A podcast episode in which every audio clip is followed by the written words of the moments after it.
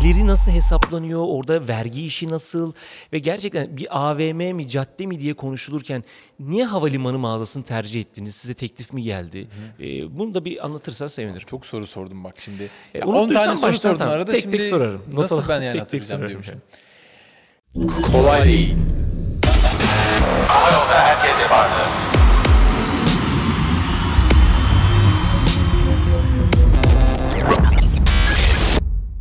Herkese merhaba. Yeni bir kolay geldi. Kolay gelsin. Herkese merhaba. Yeni bir kolay değilden daha... Herkese merhaba. Yeni bir kolay gelsin de daha... Sanki de yani yirmi... O be... Biz, ok, ok, ok, ok. biz bir senedir çekim yapıyoruz. Laçkalaştık ya. Ya valla. Kolay değil. Herkese merhaba.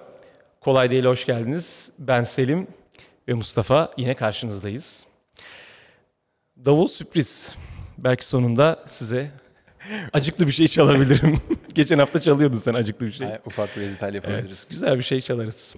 Şimdi bugün güzel bir konu konuşacağız. Her zamanki gibi ama ilgi çekici bir konu. Ben kendimi çok şanslı hissediyorum. Çünkü bu hayatta kaç kişinin e, bir havalimanında, dış hatlarda, Duty Free'de mağazası olan bir arkadaşı olur bilmiyorum. Yani şöyle, Duty Free'de bir mağazası olmayı bir insan hayal eder de Duty Free'de mağazası olan bir arkadaşı olmayı... Vallahi benim yok. Senin kadar şanslı değilim. Evet, senin öyle bir arkadaşın yok ama benim var. Şimdi Mustafa sağ olsun. Senin ee, için açtım zaten mağazada. Evet, ben de onu diyecektim. Mustafa senin, sağ olsun. Senin öyle bir arkadaşın bize olsun, bu evet. bilgiyi vermek için, bu tecrübeyi edinmek için Duty Free'de İstanbul Havalimanı'nda evet. tam bir değil, iki değil, tam üç mağaza açtı. Ee, şimdi şunu merak ediyorum. İnsanlar A V M mi, cadde mi diye aralarında konuşurken, hangi mağazacılık daha iyiye giderken, sen gittin İstanbul Havalimanı'nda, bu yeni havalimanında üç tane mağaza açtın. Evet. Dış hatlarda. Ee, daha çok turistlere tabii ama yani yerli de yurt dışına giderken oradan geçiyor. Turistlere ülke. hitap eden, yüz elli üç ülkeye evet, hitap eden bir mağazam var. Şimdi burada ben şunu çok merak ediyorum. Birincisi... Orada işler nasıl? Yani İstanbul Havalimanı anlatıldığı gibi yoğun mu? İşte hakkında kötü şeyler çıktı, bataklık dendi falan. Yani bir o uçuşlar rahat mı? Hani bir kısaca bilgi alalım. Bir de işler nasıl gidiyor? Bir ardından onu anlatmanı isteyeceğim. Sonra birkaç sorum daha olacak. Şimdi şöyle, İstanbul Havalimanı aslında Atatürk Havalimanı'nın olduğu gibi trafiğini aldı. Tabii bazı hava yollarında çeşitli başta özellikle trafiklerde azaltımlar oldu. Bir de geçiş süreci kolay olsun diye, ki kolay olmayan bir süreç o da, e, bir, böyle trafiği birazcık azaltarak başladılar İstanbul Havalimanı'nda. Daha sonrasında Nisan, burada Nisan'da geçiş oldu.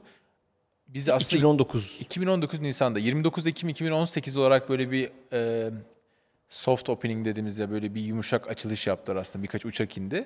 E, biz işin içinde olduğumuz için yani alt kiracı olarak e, zaten açılmayacağını tahmin ediyorduk, biliyorduk yani tüm operasyonun geçmesini. Sonra yılbaşı dendi. Yılbaşından sonra da Nisan'a kadar sarktı. E, Nisan'da açılacak dendiğinde bile hala söylentiler vardı yani hani çok daha geç açılacak diye. E, birazcık risk almış olabilirler, o zaman her şey hazır mıydı tartışılır ama gerçekten çok başarılı bir e, taşınma işlemi gerçekleştirdi. Orada İ G A, Türk Hava Yolları hep beraber ve diğer iştirakler. E, bunu tamamen hani ben objektif kendi Ee, görüşüm olarak söylüyorum. Gerçekten çok başarılı yani dünyada eşi benzeri olmayan. Galiba National Geographic mi tam bilmiyorum ama evet. bir belgesel olacakmış. Çekim yapılmış. Yapılmış evet. Duyduğuma göre. Tabii, yani ne yapıldı zaman bu arada ve e, şöyle bir şey de var. Planlanan da çok önce bitti bu işlem. Yani biz çünkü nereden biliyorum? Açılış esnasında biz de mağazamızı yetiştirmeye çalışıyorduk ve açılışla ilgili e, belirli o taşınma sırasında o bir yirmi dört saat kırk sekiz saat içerisinde bize bazı yasaklar koydular. İşte mal sokamazsın, şunu yapamazsın gibi. O yasaklar çok hızlı kaldırıldı yani. İşlem çok daha beklenenden hmm. hızlı yapıldığı için. Ee, İstanbul Havalimanı ile ilgili e, birçok söylenti var. Ben de duyuyorum, dinliyorum. Bana söylüyorlar, soruyorlar. Ee, yani birçoğunda hani ben açıkçası orada olan bir insan olarak e, ki bizim orada ciddi de bir operasyonumuz var. Dediğin gibi üç mağaza işte otuzdan fazla kişi çalışıyor. Ee, üç mağazada otuzdan fazla evet, kişi çalışıyor. Evet, toplam otuzdan fazla bir kişi. kişi bir yirmi dört saat açık mağaza, doğru mu? Tabii yirmi dört üç, saat. üç vardiyalı mı çalışıyorsunuz orada? Ya vardiya üç vardiya değil, iki vardiya şeklinde tüm Duty Free mağazaları genelde yürütülüyor. Sadece biz değil bu arada, diğer mağazalar hmm. orada da o şekilde yürüyor. O vardiya sistemine, shift sistemine biz de uymak zorunda oluyoruz. Hmm. Çünkü işte personel servisleri gibi ortak kullanılacak hmm, şeyler anladım. olduğu için ya da yemek saatleri, yemekhaneler vesaire hmm. gibi siz de oradan faydalanmanız lazım. Faydalanmak için imkanlar daha mantıklı oluyor. Diğer türlü aslında akıntının tersine kürek çekmek oluyor. Ekstra sen özel servis mervis ayarlaman gibi gereken şeyler var. Ee, şimdi İstanbul Havalimanı ile ilgili en büyük sıkıntı en baştan beri aslında Ee, özellikle bu taksi süreleri dediğimiz, yani uçak indikten sonra hmm. uçağın işte köreye yanaşması veya işte inmesi gibi, orada insanların havalimanına indikten sonra havalimanının e, binasından dışarı çıkma süresi arasında ciddi bir süre oluyordu. E, hala da bu yavaş yavaş biraz optimize ettiler ama hala da e, tam olarak düzelmiş değil. Bunun sebebi İstanbul Havalimanı'nda birçok pist var ve yapılacak hala. E, aslında başlangıç için Ee, çok da doğru pisti, yani ilk yapılacak pist olarak daha uzaktaki bir pisti yapmışlar. Burada belki planlama hatası olmuş olabilir. Kimi dinleyenler şöyle düşünebilir, yani koskocaman havalimanında böyle bir hata yapılabilir mi diye. Ee, ben genel olarak tüm işleyiş, tüm geçiş, tüm yapılan projeye baktığımda benim için tolere edilebilecek. Havalimanına bir ortaklığın falan var mı? Evet, yüzde herhalde yüzde yirmi. En son işte bir yirmi, güzel. Kaydı bir kapatalım. Bir konumuz vardı. Ya gerçekten ben çok objektif, yani çok yani eleştirdiğimiz Hı-hı. yönetimle ilgili ya da... Ya sen çok içinde oldun o süreçte de, o yüzden hani evet, bunu evet, aslında bu konuyu yani konuşuyoruz. Hiçbir yani siyasi hiçbir şeyle yani bir şeyim de yok açıkçası. Sadece objektif bakmaya çalışıyorum. Yönetimle ilgili eksikler, zafiyetler bizim ya bu, bu böyle olur mu dediğimiz çok şey de... Mesela A V M'de de oluyor. Çok ya, fazla kocaman oluyor. Havalimanında çok doğal tabii aslında. Evet yani. evet ben hani benim açıkçası canımı sıkan şey e, bu yeni havalimanının... E, ihale sürecinden birçok şeyde yanlışlıklar, hatalar olabilir. Birçok sıkıntılar olabilir. E, ağaçlar kesilmiş olabilir. Birçok sıkıntı olmuş olabilir ama gün sonunda çıkan projenin yarattığı ekonomik değer olarak, yarattığı istihdam rakamları olarak e, çok ciddi bir katkısı var gerçekten Türkiye ekonomisine.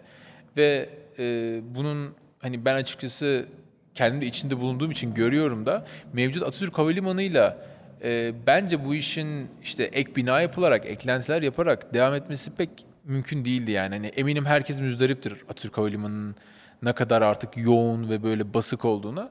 Sadece basit bir örnek vereyim. Şu an e, İstanbul Havalimanı'nda o işte içki, sigara, tütün vesaire sat, yani satılan yerler, parfümleri satılan, e, ona biz core duty free diyoruz. Mağazaları dışında e, yüz yirmi tane daha mağaza var bizim gibi kiralanan, bizim gibi mağazalar var ve yüz yirmi tane daha mağazadaki çalışan kişiyi düşünün. İşte oradan kazanılan paralardan ödenen vergileri düşünün. Birçok ciddi ekonomik katkı sağlıyor burada.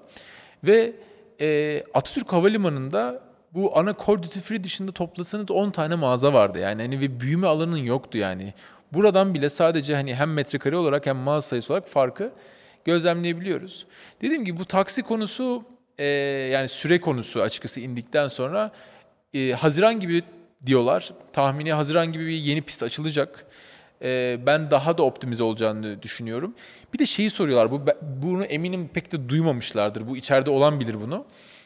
Mesela şey diyorlar. Biz uçakla geliyoruz. İni, uçak iniyor. Yanaşıyoruz köreye. Ama niye körükten geçmiyoruz da tekrar bize işte otobüs geliyor. Otobüs geliyor. Otobüsle gidiyoruz. Ee, bunun sebebi şu, otobüsle aslında... Uçak iyi yanaşamıyor. aslında, otobüs, aslında ne körükler bozuk ne de uçak köreye yanaşamıyor diye bir şey yok. Mesele şu, şu anki havalimanının yoğunluğunda aslında o gittiğinizde körükten inseniz çok ciddi bir de yürüme süresiyle zaten o köreye kadar geldiğiniz süreye ek olarak bir de çıkışa kadar çok ciddi bir yürüme süresi geçecek. Ee, burada havalimanı bunu azaltmak adına e, orada size otobüse bindiriyor ve otobüs dolanılarak size... Ee, vakit kazandırıyor. En kısa şekilde valizinizi aldığınız noktaya sizi götürüyor. Vakit kazandırıyor aslında. Bunun için yapıyor bu arada Türk Hava Yolları. Yani şey deniliyor işte, köreye para ödeniyor da işte oradan tasarruf etmeye çalışıyor vesaire gibi. Ee, gün sonunda hava, hem havalimanı yani İ G A işletmesinin hem de Türk Hava Yolları'nın ve diğer hava yolu firmalarının önceliği aslında müşteri memnuniyeti. Yani birçok yerden tasarruf etmeye çalışabilir ama en önemli konu o müşteri memnuniyetini sabit tutmak. Evet. Durum bu. Diğer tarafta işte uçak işte kuşların göç yoluymuş, işte bataklıkmış, işte orada çok rüzgarlıymış, kışın uçak inemeyecekmiş vesaire gibi konular. Ee, geliyor kış. Winter is coming. Göreceğiz. Göreceğiz ama e, hani benim şu ana kadar izlediğim, gördüğüm e, bu tür sıkıntıların hepsi Atatürk'te de oluyordu. Dünyadaki birçok havalimanında oluyor işte. Şu an Florida'da kasırgalar var. Hiçbir uçak kalkamıyor, inemiyor. Yüzlerce uçaktan bahsediyoruz. e, kuşların çarpması, uçaklara gibi olaylar her yerde oluyor. E, o yüzden ben Atatürk Havalimanı ile kıyaslandığında bu havalimanında bu tür şeylerin çok daha azaldığını, e, kışı geçirdikten sonra da göreceğimizi düşünüyorum. Burada sadece ben, yani söylemezsem çatlarım modunda şunu bir ilave etmek istiyorum. Ee, biraz havalimanının yer seçiminde ağaçları keserek oraya yapmak işi biraz kolaya kaçma gibi düşünüyorum. Şuna katılıyorum. Atatürk Havalimanı artık İstanbul için yeterli değildi. Ve yana bir bina yaparak falan kesinlikle olmazdı. Ama orada bir yer bulunur muydu bilmiyorum. Helikopterle hiç gezmedim, şöyle bakmadım ama sanki bulunurdu gibi geliyor bana. Ama orada biraz e, kolay değil bunu bulmak, ama biraz kolaya kaçılmış da ağaçlara kıyılmış gibi bir his var içimde. Tabii bu konu evet, bitmez evet. de yani ya, konuşulur. Bitmez, bu arada Peki, ben çok da hakim değilim yani. Tabii, tabii orada tabii, çok da yorum öyle. yapamam ama. Ben de çok iyi biliyorum ama ağaç evet. hassas bir konu. Lokasyon yani. Bu arada yakın yani, onu da söyleyeyim. Ha, evet bak evet. onu söyleyeceğim. Şimdi evet. yol çok boş. Diğeri çok, yani Atatürk Havalimanı çok şehrin içinde kaldığı için ciddi bir trafiğe giriyordum bir şekilde. O yolun boşluğundan e, faydalanıyorsun. Şu an e, İstanbul trafiğini de göz önünde bulundurursan çok uzak gelmiyor gerçekten. E, bunu tabii çok konuştuk. Yani bu şey bir de e, hızlı geçecek bir konu değil. Ne olursa olsun bu tartışmalardan dolayı bu konu içinde sürükleniyorsun ama evet. şeyi bir konuşalım. Şimdi, niye orası duty free? Önce onu bir anlatmanı istiyorum. Niye oraya öyle deniyor hızlıca? Bir de orada mağazan olması nasıl bir şey? Nasıl bir duygu diyormuşum falan. Yani e, geliri nasıl hesaplanıyor? Orada vergi işi nasıl?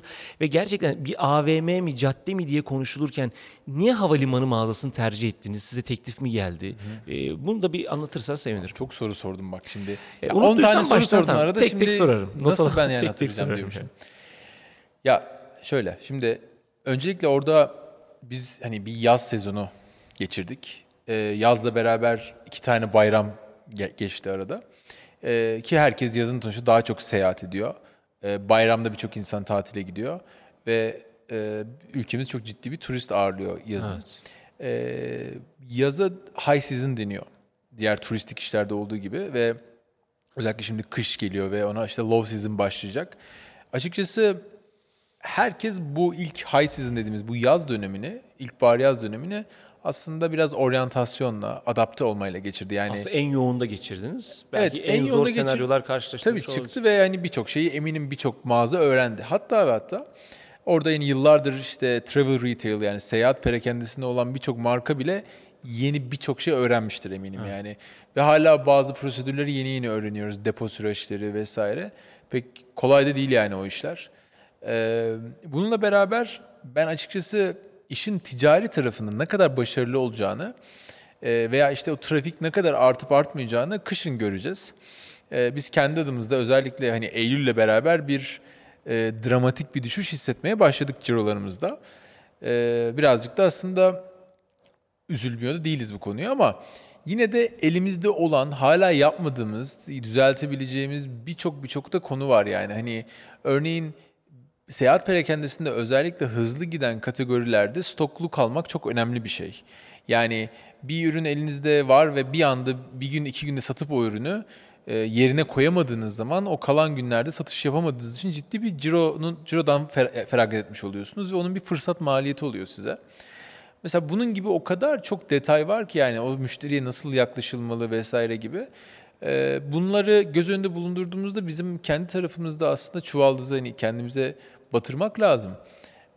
Çok fazla optimize edebileceğimiz hala yüzlerce diyebileceğim kadar konu var. O yüzden işler aslında kötü gidiyor gibi bir algıdan ziyade biraz daha onları tamamlayıp doğal bu arada. Yani işlerin tabii ki yaza göre daha kötü gitmesi çok normal, çok normal bir şey ama ben yine de sürekli yeni hatlar açıldığı söyleniyor. İşte artıyor vesaire. Mesela örneğin Çinli yolcu sayısı gerçekten artıyor dedikleri gibi. Biz ilginç bir noktadan bahsedeyim ki bir önden böyle bir teaser verdik.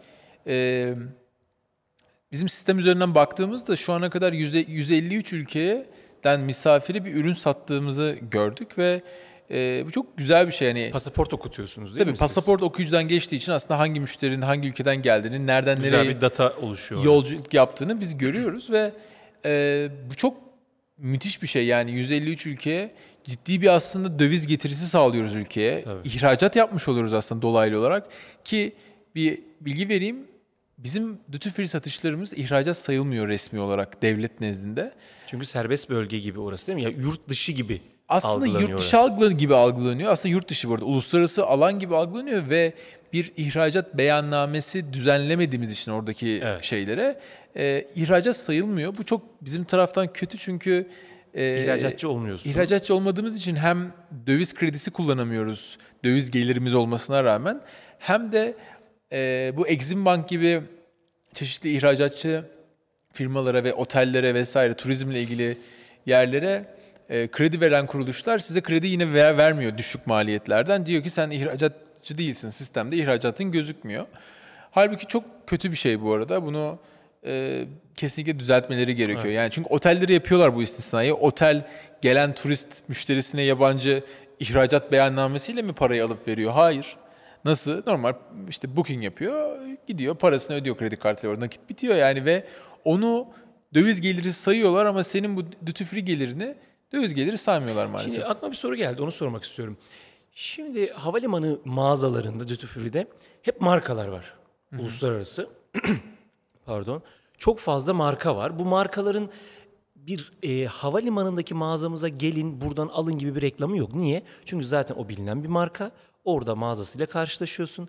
Biraz turist psikolojisi, daha kolay harcıyorsun. Şimdi marka değilsin diyelim. Ben bir e, Türkiye'de evet, bizim, on tane mağazası evet. olan bir markayım. Bizim gibi yeni yeni Türkiye içinde en azından Hı-hı. birkaç mağazası. Ama tabii sen yani e, multi brand bir mağazasın ve çoklu evet. marka satıyorsun. Gerçi markalarımız global markalar evet. o yüzden bilmiyorum. Şimdi şunu soracağım. Oraya Türkiye'de kendi iç marka olmuş ama uluslararası hiç marka olmayan bir isim diyelim. Ayakkabı markası. Oraya mağaza açmalı mı sence ya da başarılı olur mu? Abi valla çok müthiş. Çünkü turist zeki bilmiyor. Zeki bir soru sordun. Ee, zekice diyelim. Zeki de, denmez ama. E... Estağfurullah. Rica ederim. Abi tevazu olamayacağım. Müthiş bir soruydu. Ya gerçekten işler nasıl gittiğini anlatma babında kesinlikle çok değerli bir soru. Çünkü bu soruyu... Çünkü kimilerin hayali olabilir ama boş bir hayal de olabilir. Valla bu Çünkü soruyu... Türkiye'de kırk mağazan vardır ama evet. Türk markasısındır. Hı-hı. Dediğin senaryoyu gerçekleştirmiş, Türkiye'de bir marka olmuş veya olmaya çalışan... O kadar çok irili ufaklı marka var ki yeni havalimanında. Bir taraftan çok güzel aslında o yeni havalimanının buna hizmet etmesi lazım. Lokal markaları büyütme tarafına falan ama dediğin çok doğru. Ee, seyahat orada gezen ya da işte turist ya da işte uç, uçan mü- müşteri, ziyaretçi, yolcu ee, bir daha birazcık tereddüt ediyor o mağazadan alışveriş yapmaya ve oralarda işlerin çok iyi olmadığını duyuyoruz diye, diyelim. Üzücü oluyor. Bizim açıdan duymak bunu. Ama yine de tekrar söylüyorum, hani bahanelerin arkasına sığınmak değil. Hani biz de bir sürü bahane buluruz istesek. Ben yüzde doksan benim hala eksik yaptıklarımdan dolayı işlerimin belki yeterince iyi olmadığını düşünüyorum. Bu ilk yıllar için doğru bir bakış açısı. Evet. Önce kendime bir bakmam evet, lazım. Evet. yüzde on hani diğer dış etkenler olabilir. Ama genel olarak ben zaten bütün bu yatırımı İstanbul Havalimanı'na bu gelecek beklentisiyle yaptık. Yani hani e, diğer türlü yapmazdık zaten. Ben çok çok iyi olacağını düşünüyorum yani. Çünkü bu arada biz bu havalimanına girmeden biliyorsun, belki yani hatırlarsın, e, diğer havalimanlarının da ufak tefek shopping shoplarımız vardı. Sabiha'da, hı-hı, işte hı-hı, Kıbrıs'ta hala var, Kaner, Duty Free'de vesaire, Lefkoşa'da. E, birazcık o seyahat perakendesine de hani birazcık tecrübelenmiştik yani ne satıyor ne satmıyor ama bir marka özelindeki işlerde bunlar. Şimdi görüyoruz ki ne satıyor ne satmıyor. Her gün bir şey deniyorsun ama yine de e, buradaki yüz yirmi mağazanın ciddi bir döviz getirisi var ülkeye yani. Çünkü oradaki birçok insan biliyorsun transit yolcu olarak geliyor. Özellikle evet, bizim insanlarımızın şunu anlaması lazım. İstanbul Havalimanı çok büyük. Evet büyük. Yürümem gerekiyor. Evet yürüyeceksin. Dünyadaki tüm bu tür hub'lar yani kıtalar arası bağlantı uçuşları, bağlantı noktaları, onları birleştiren, oradan oraya aktarma için kullanılan noktalar ki bunlar ülkelere muazzam derecede gelir sağlıyor. Bakın Dubai, Abu Dhabi, Singapur, Katar, Singapur, yani Frankfurt, bunların hepsi aktarma liman, hava limanlarıdır ve e, bunu anlamak zorundayız. O havalimanı büyük olacak yani mümkünse eğer çok şikayetçiyseniz e, Sabiha'dan uçurun yani hani e, daha da ucuz vesaire. Kesin ortaksın abi. Bunu ortaya çıkartacağım. Peki, bana var ya, ödül son olarak lazım. Şunu sorayım. Kiralar yani bilmeyenler tarafından sürekli çok pahalı. Havalimanında mağaza açmak çok pahalı. Bu tabii marka algısından da gelen bir şey ama evet, çok pahalı mı ya da olması gereken gibi mi? Orada sistem nasıl ilerliyor? Çünkü evet, A V M'lerde de halkın bildiği A V M'ler çok pahalı. O yüzden evet, A V M'lerden evet, hani pahalı da alırsın gibi. Bir de buna ek şunu soracağım. Bir, kiralar çok yüksek mi? Abi tek tek sor, kapasitem yetmiyor. Hızlıca, kiralar çok yüksek mi? Diğeri de şu. Duty free'ler gerçekten ucuz mu? Daha mı uygun fiyat? Abi kiralar demeyelim, lakin genel havalimanında özellikle Duty Free'de mağaza açma maliyetleri çok yüksek mi dersen, çok az kalır bir kelime olarak. Yani çok üstü çok. İnanılmaz maliyetli. İnanılmaz yani. Beklemediğiniz e, o kadar çok şey var ki e, birçok gider de aslında böyle ortaya çıkarılmış, e, işte bir ihaleler verilmiş. Kolay ve... Değil.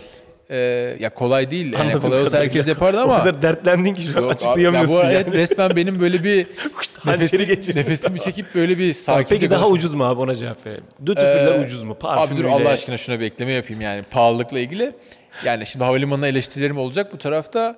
Ee, neredeyse tuvalete bile giderken para ödeyeceğiz yani. O kadar o kadar pa- masraflı her şey. Yani malını yani resmen böyle İçin. mağazanın böyle koliyi açıp koliden bir tane ürünü çıkarmak çıkarırken biri yürürken bunun parasını ödedin mi sen, çıkarma parası diyecek kadar korkuyorsun. Artık obsesif olduk yani. Gerçekten çok maliyetli.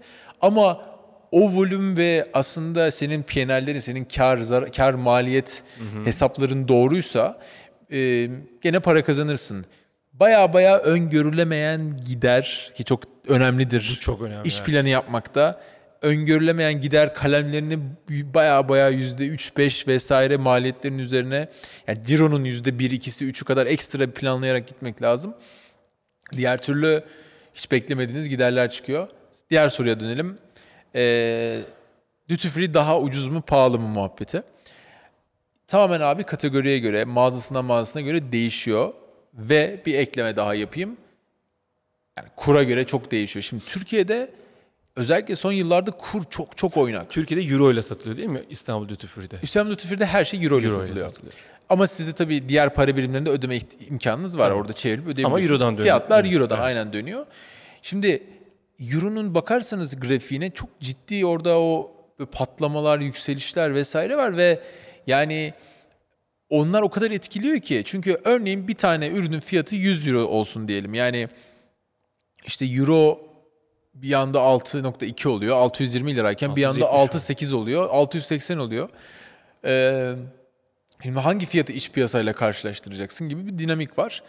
Ee, ben bunun bir kuralı olmadığına eminim. Yani oradan alışveriş yapan insanlar çok basit. Ee, alışveriş yaparken internetteki fiyatlarla hemen hızlıca telefondan kıyaslayacak. Ee, yine de bazı kategorilerin belki yani çikolata vesaire gibi şeylerin daha ucuz olma ihtimalleri var. Veya içki daha özellikle çok ucuz olabiliyor. Ee, bir de havalimanlarında bazen gerçekten çok çok çok özel, eksklüzif fırsatlar olabiliyor. Yani ya da özel üretimler olabiliyor. Özel üretim zaten Lütuf oluyor. Mesela özel. Tüm içkilerde, sigaralarda. İçki sigaralarda normalde iç piyasada bulunmayan hacimlerde boylar olur ve sadece havalimanlarına özeldir bunlar. Özel olmasının sebebi de işte sadece oradan alınsın ve özel bir fiyatla alınsın diye. Ee, özel kampanyalar olur, iki alır, iki al, işte bir, üç al, iki öde vesaire gibi onları takip edebilirler. Ve dediğim gibi birçok mağazada orada böyle çok ciddi yüzde kırk böyle ama gerçekten adı üstünde e, indirimler olabiliyor. Öyle olunca çok daha uygun maliyetlere ne arıyorlarsa alabilirler. Evet, teşekkür ederiz. Aslında soru çok fazla. Çünkü evet. gerçekten Duty Free e, klasik bir mağazacılık değil. Klasik bir ticaret evet. de değil anladığım kadarıyla. Teşekkür ediyoruz. Sizin de sorularınız olursa bize iletebilirsiniz. Yorumlara yazabilirsiniz. Mustafa hızlı bir şekilde cevap verecektir. E, çünkü orada çok fazla akla gelen soru var. İstanbul Havalimanı ile ilgili özel soru da olabilir. Duty Free satışları ile ilgili olabilir. Bu arada...